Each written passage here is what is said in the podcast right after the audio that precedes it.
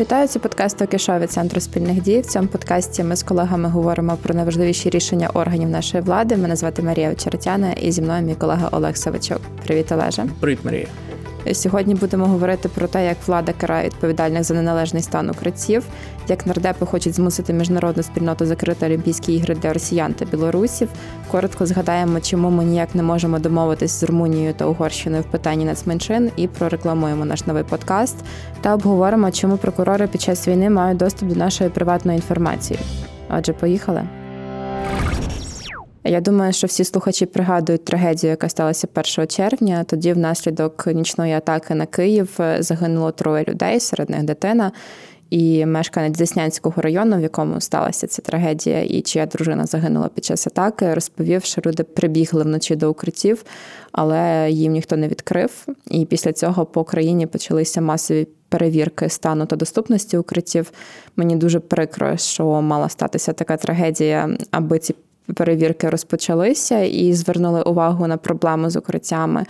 І тоді, зокрема, президент е, своїм указом зобов'язав Кабмін, обласні військові адміністрації, Київську міську військову адміністрацію та органи місцевого самоврядування вжити невідкладних заходів, щоб притягнути до відповідальності винних в цій проблемі. Можливо, це буде не дуже коректне порівняння з мого боку, але мені виглядає так, ніби е, батько побачив, що діти роблять щось не те. Е, прийшов раніше з роботи, стукнув кулаком по столі і сказав, що що ви взагалі робите, робіть ось таке. Чи має Олежа взагалі президент займатися цим питанням? Якщо б це були мирні часи, я б сказав би, що швидше за все ні, оскільки військові адміністрації або е, в нормальному житті це називається місцеві державні адміністрації, мало бути прямо під Кабміном, і Кабмін мав відповідно е, виписувати е, порушникам і вирішувати відповідні питання. Але оскільки в нас зараз воєнний стан. І у нас існують військові адміністрації, які є фактично органами військового управління, то насправді не зрозуміло. З одного боку, військові абсолютно мають бути підпорядковані президенту як верховному головнокомандувачу. Він їм визначає задачі, він їм нарізає задачі, вони їх роблять. З іншого боку, військові адміністрації це ті самі місцеві державні адміністрації, які є органами виконавчої влади і мали бути по своїй логіці під Кабміном. Тому чесно, я не знаю, як відповісти на твоє питання вичерпно і однозначно. В ідеалі мала бути єдина централізована система управління на час війни, де є умовний президент, який роздає задачі, оскільки не є верховний головнокомандувач, а Кабмін робить е, ну, якусь там операційну роботу. З іншого боку, є звичайно питання по тому, що е, президент вимагає щось від органів місцевого самоврядування і виписує завдання і карає мера Києва. От власне, мені здається, що якщо про якісь речі ще можна сперечатися, то з приводу місцевого самоврядування е, не мало би бути взагалі ніяких питань, тому що це. Інша частина влади, тобто їх обирає народ, їх обирають мешканці громад, і до чого тут взагалі президент? Тут теж таке подвійне питання з подвійним дном, оскільки з одного боку, та органи місцевого самоврядування це є абсолютно паралельна система влади, до якої президент не мав би мати жодного стосунку. Е, з іншого боку, Ем, через зміни до закону про воєнний стан зараз е, органи місцевого самоврядування дуже сильно залежні від рішення президента, оскільки у разі, якщо буде щось не так, у разі, якщо там хтось щось порушить, то це є підставою для того, щоб е, знести органи місцевого самоврядування і замість них утворити е, військові адміністрації. Так, наприклад, відбулося в Чернігові. Там суд позбавив мера посади на рік, і попри те, що була місцева рада, яка ухвалювала рішення, був секретар міської ради, який виконував повноваження мера. Тобто місцеве самоврядування могло існувати, місцеве самоврядування могло здійснювати свої повноваження, і там ну не було якихось проблем. Президент все одно взяв, прийшов і утворив військову адміністрацію. Давай поговоримо, що зробив Кабмін у відповідь на цю, цю ситуацію. А він звільнив деяких керівників районних державних адміністрацій, деяким оголосив догану, і, зокрема, й меру Києва Клочку.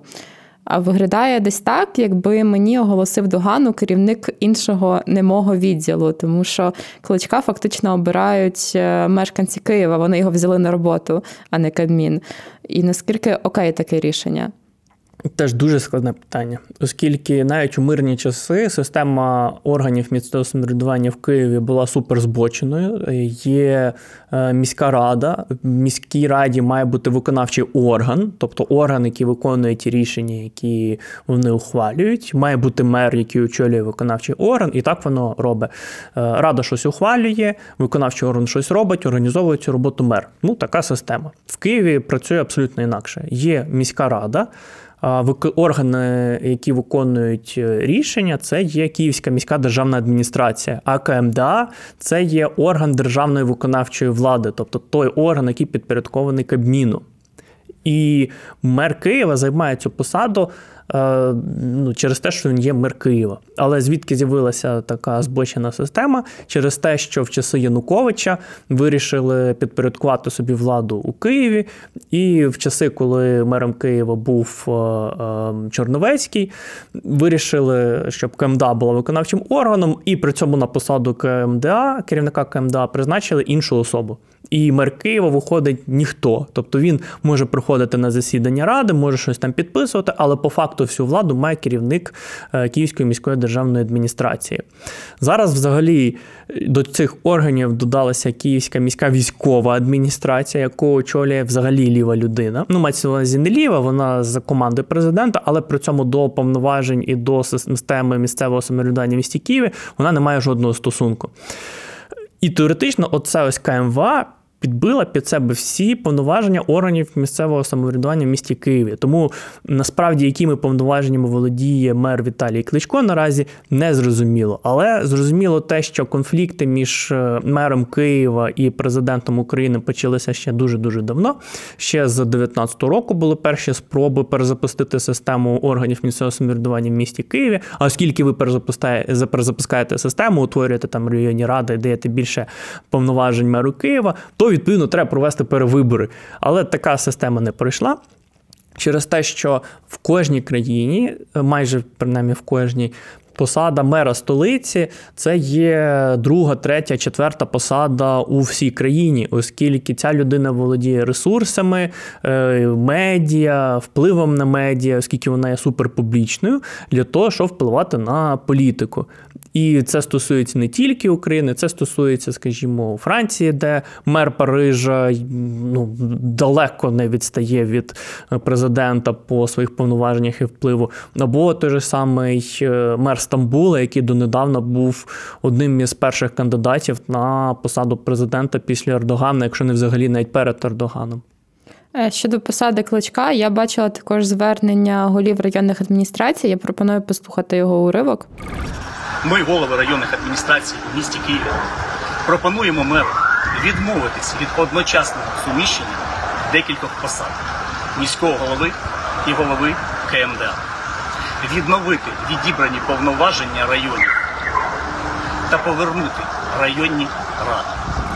Олеже, як ти ставишся до цієї пропозиції, зважаючи на те, що ти розповів на той бекграунд? Ну я ставлюся до цього абсолютно негативно, тому що е, трагедія, яка сталася в Києві, використовується для політичних розборок. І ця ось пропозиція: ви йдете е, з посади голови КМДА, і лишаєтеся мером. А ми натомість йдемо з посад голів е, районних державних адміністрацій. Це є все фарс. Це все просто гра, оскільки ці люди від цього нічого не втратять, а кияни втратять, тому що на посаду голови КМДА призначать абсолютно ліву людину, яка до Києва і до громади Києва не має жодного стосунку.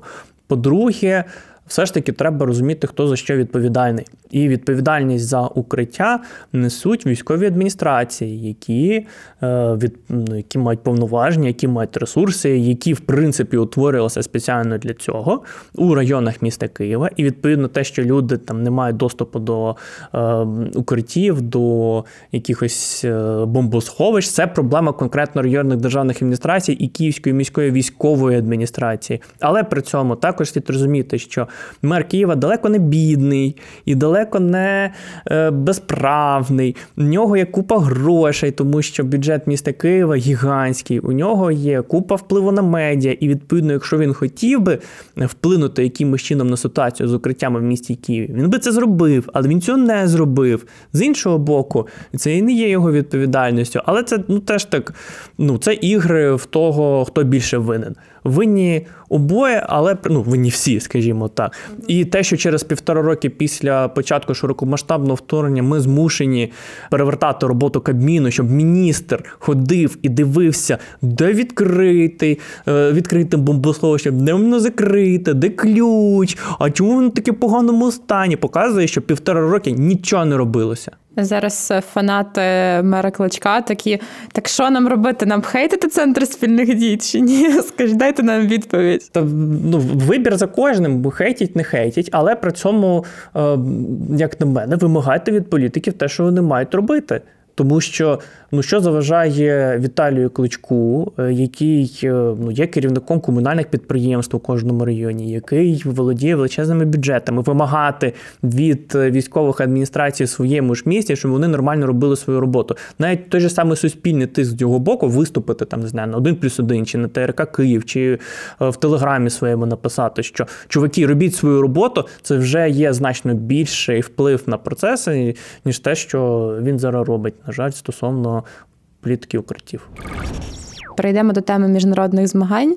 Наступного року в Парижі прийдуть Олімпійські ігри, і, попри намагання української спільноти не допустити до участі російських та білоруських спортсменів, міжнародний олімпійський комітет дозволив їм брати участь під нейтральним прапором. Колись ми вже про це говорили з Оксаною в 95-му епізоді Окішо. Вона тоді сказала, що в міжнародному спорті крутяться дуже великі російські гроші, і нам проблематично вплинути на цю ситуацію. Кому цікаво, можете знайти і послухати. А зараз нардепи зареєстрували законопроєкт, яким звертаються до лідерів та урядів іноземних держав, і, зокрема, до президента Франції Макрона, із проханням обмежити в'їзд російським та білоруським делегаціям. Олеже, скажи, будь ласка, це рішення може мати якийсь ефект, чи це просто політична заява? Я б сказав би, що це і політична заява, і те, що може мати ефект, оскільки я вчора прочитав новини, що в Чехії заборонили доступ російських і білоруських спортсменів на свою територію. Але це той випадок, коли Кабмін там або парламент беруть на себе ті речі, які вони е, робити не мають, або вони мають змінити державну політику таким чином, щоб вона відповідала також інтересам України, також інтересам міжнародної спільноти, оскільки Треба розуміти, що міжнародні федерації або Міжнародний олімпійський комітет це не є країни, це не є політики в нашому стандартному розумінні, і відповідно тиснути на керівника Олімпійського комітету, так само як тиснули раніше на е, канцлера Німеччини, не вийде, тому що там спосіб організації влади зовсім інший, і інтереси зовсім інші. Там дуже велику роль мають гроші, так як казала Оксана, оскільки і МОК, і міжнародні федерації отримують найбільше впливу за рахунок грошей, а гроші вони отримують, як правило, з трьох джерел. Це є спонсори, які напряму дають їм гроші, так як, наприклад, робив Газпром стосовно ФІФА, стосовно УЄФА, просто е, давали купу бабла. Е, друге, це реклама. Е, яка там на стадіоні або під час трансляції відбувається. І третє це перегляди, перегляди, які відбуваються безпосередньо, коли, скажімо, особа проходить на стадіон імені Лобановського і дивиться безпосередньо, або коли вони дивляться через е, інші джерела, телебачення, Ютуб, там інші сервіси. Таким чином вони отримують гроші, і ці гроші дають їм силу. А відповідно вимагати від е, таких федерацій, е, щоб вони робили якісь політичні рішення, особливо ті рішення, які об'єктивно вони робити не будуть і не хочуть, тому що це призведе до зменшення їхніх доходів, а відповідно до зменшення їхнього впливу, це безсенсовно. Е, до цього моменту ми ще повернемося, як на них тиснути. Але саме в цьому конкретному випадку ми ж в принципі говоримо про звернення, зокрема до лідерів держав, е, з приводу яких можна використовувати тиск не тільки грошима, але якраз оцим такими речами, як гуманізм, як ем, не допущення російських спортсменів, тому що Росія напала на Україну. Тобто, якщо ми звертаємось до Макрона, це не те саме, що ми звертаємося до голови міжнародного комітету. Так, безумовно, але при цьому ви лікуєте не ті речі. Замість того, щоб спілкуватися з міжнародною спортивною спільнотою і вимагати від них якоїсь певної зваженої позиції, яку мала б запропонувати саме Україна, ви намагаєтесь отримати це від політиків. І, як на мене, це значно менш дієво, оскільки замість того, знову ж таки, щоб боротися з причинами, ви намагаєтесь якимось чином обхідними шляхами, взагалі через треті руки, боротися з наслідками, що, як на мене, теж неправильно, оскільки той же самий Макрон так само розуміє, що проведення Олімпійських ігор е, і бойкот їх з боку там Росії, там якихось Китаїв, скажімо, інших країн, це є удар саме по престижу Олімпійських ігор. Удар по престижу Олімпійських ігор у Парижі це удар по е, Франції, як такий. Тому в нього теж патова ситуація. З одного боку, він може 100-500 років гратися у гуманіста і підтримувати Україну, але при цьому в нього є певні свої так само фінансові інтереси так само Україна мала б запропонувати якийсь нормальний варіант е, виходу із ситуації. Україна зараз пропонує так, щоб повністю заборонити участь е, білоруських російських спортсменів, які б вони стосунок не мали до Росії, до армії, там тощо, тощо. Просто за рахунок того, що в них є паспорт відповідної країни. І це ну, частково спрацювало, але на практиці воно не працює, тому що, е, по-перше, гроші. А по-друге, ми можемо собі уявити таку річ, що той же саме керівник міжнародного олімпійського комітету є просто гуманіст. І він виступає там умовно за права людини. А Олімпійські ігри це що? Це коли е, війни не відбуваються, війни припиняються конкретно в цей момент, коли всі між собою обертаються, цілуються, там інші речі можливо роблять. І відповідно, е, ну це типу там дружба, жвачка і так далі, тому подібне. Відповідно навряд чи навіть з точки зору гуманізму керівник МОК буде позбавляти кожного росіянина, кожного білоруса можливості брати участь у Олімпійських іграх, тому що це ну дуже деструктивна позиція. А який тоді міг бути варіант? би ну оскільки це про гроші, грошима ми тиснути не можемо, гуманізмом ми тиснути не можемо. Які можуть бути взагалі тоді наші аргументи? Ну, по-перше, треба зрозуміти, що це за органи. Як я повторююсь, це не є політики в їхньому стандартному розумінні, і це не є органи державної влади, на які можна тиснути так, як ми тиснемо на всіх інших. Наприклад, чому е, керівником Федерації футболу України є Андрій Повелко, який знаходиться в контрах з чинною владою, тому що там така система, тому що там так його обрали, і тому що це не не ну це не партії, це не політики, це ну громадська організація, фактично. Чому на керівні посади в е, національному нашому українському е, олімпійському комітеті прийшов Шуфрич? Тому що знову ж таки пересічні люди там був Шуфрич, та був, е, був Суркіс. Е, було багато інших людей, навіть міністр спорту там взагалі якимось чином опинився.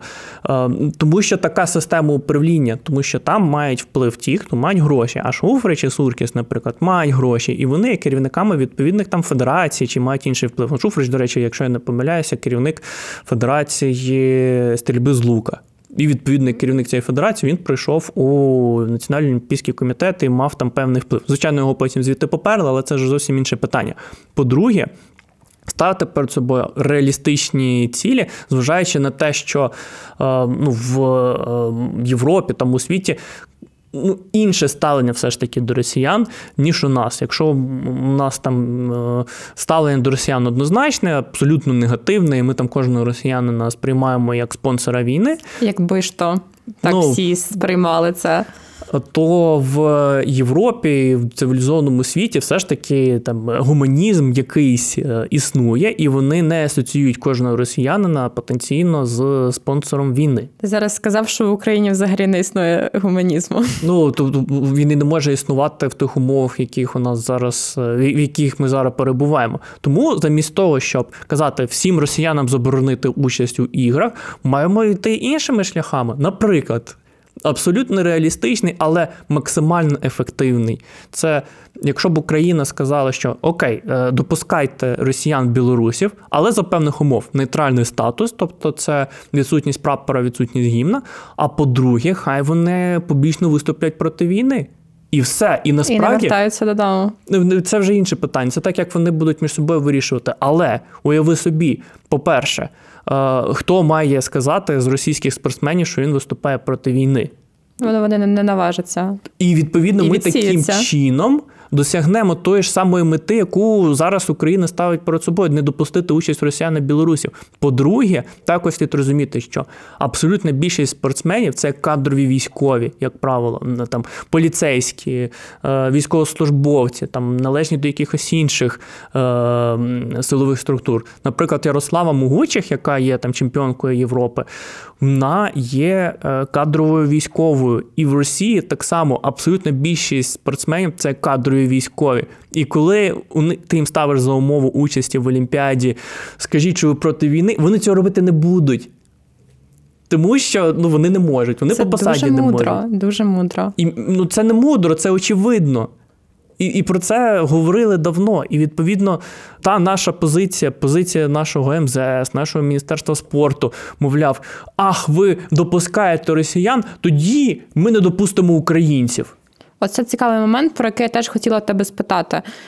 По-перше, про це, про цей момент, е, що ухвалили указ, яким заборонили українським збірним брати участь в турнірах, де будуть спортсмени з Росії та Білорусі.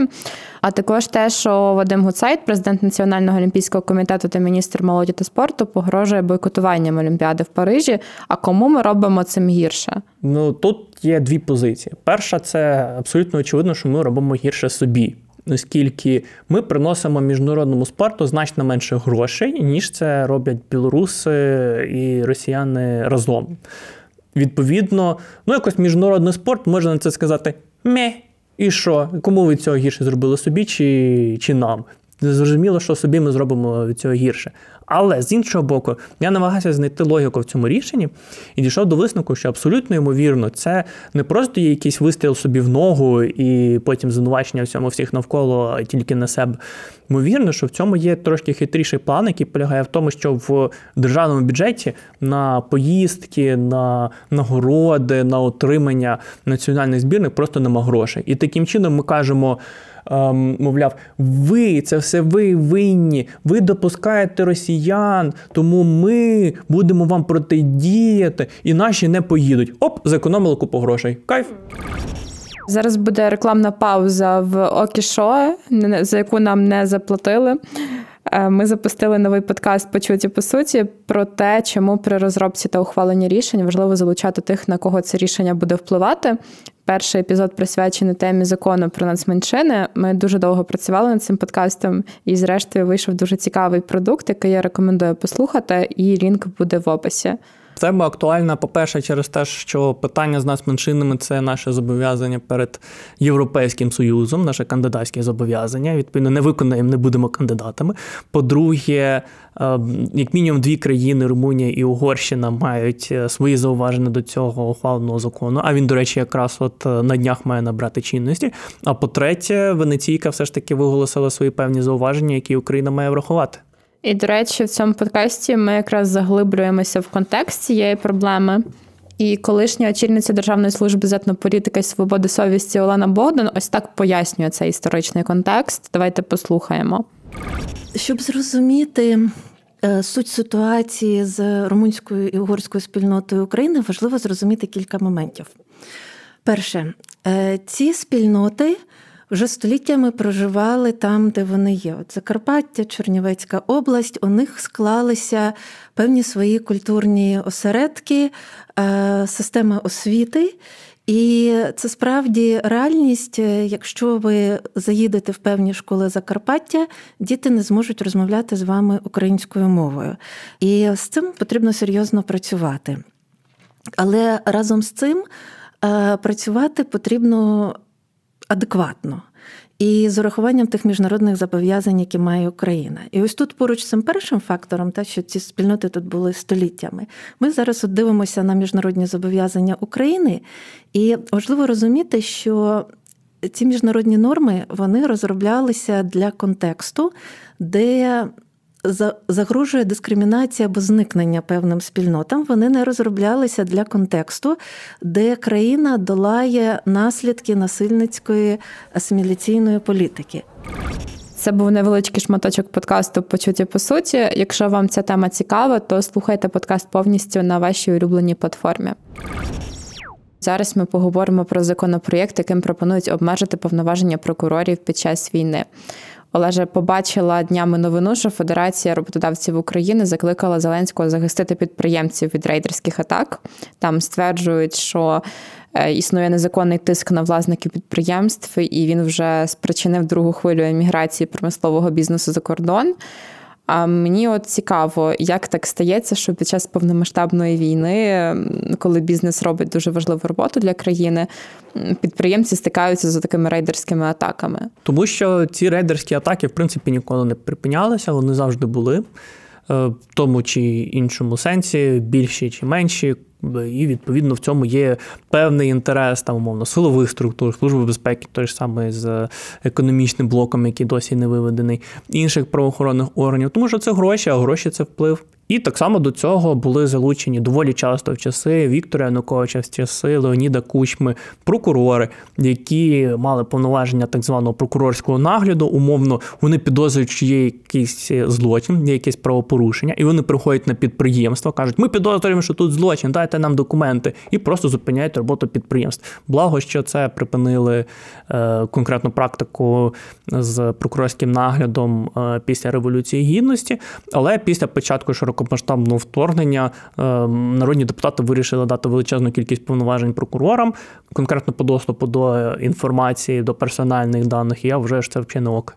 Якщо говорити про якогось сферичного злочинця у вакуумі, то здається логічним, що у прокурорів має бути доволі швидкий е, оперативний доступ до всієї інформації, яка їм треба, щоб довести його провину.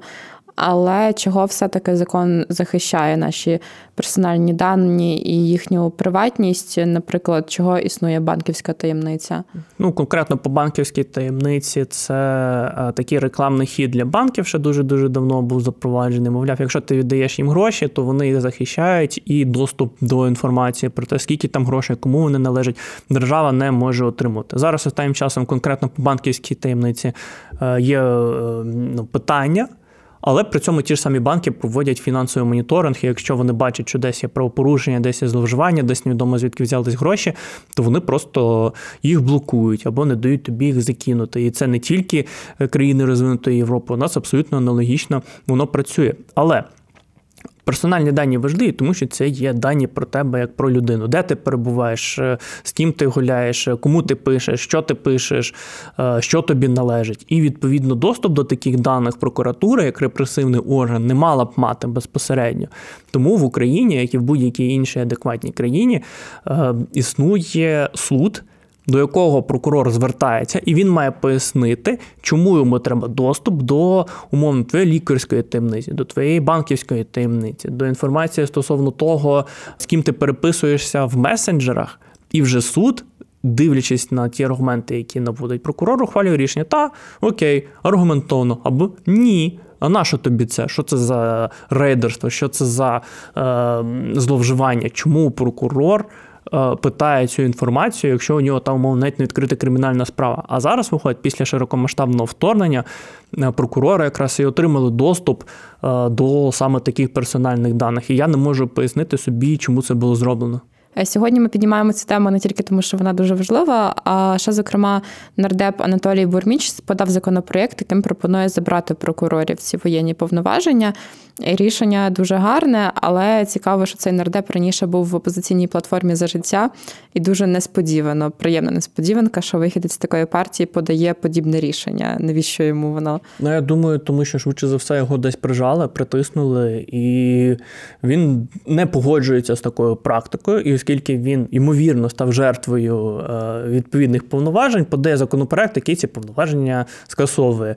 Наскільки це його вибілює, це його не вибілює, оскільки ми завжди маємо пам'ятати членів е, і народних депутатів проросійських політичних партій, які просували тут проросійський наратив, але це не означає, що вони не можуть робити якісь позитивні речі і подавати якісь нормальні законопроекти. І це саме той випадок, коли я погоджуюся, що законопроект абсолютно е, ну, адекватний, тому що.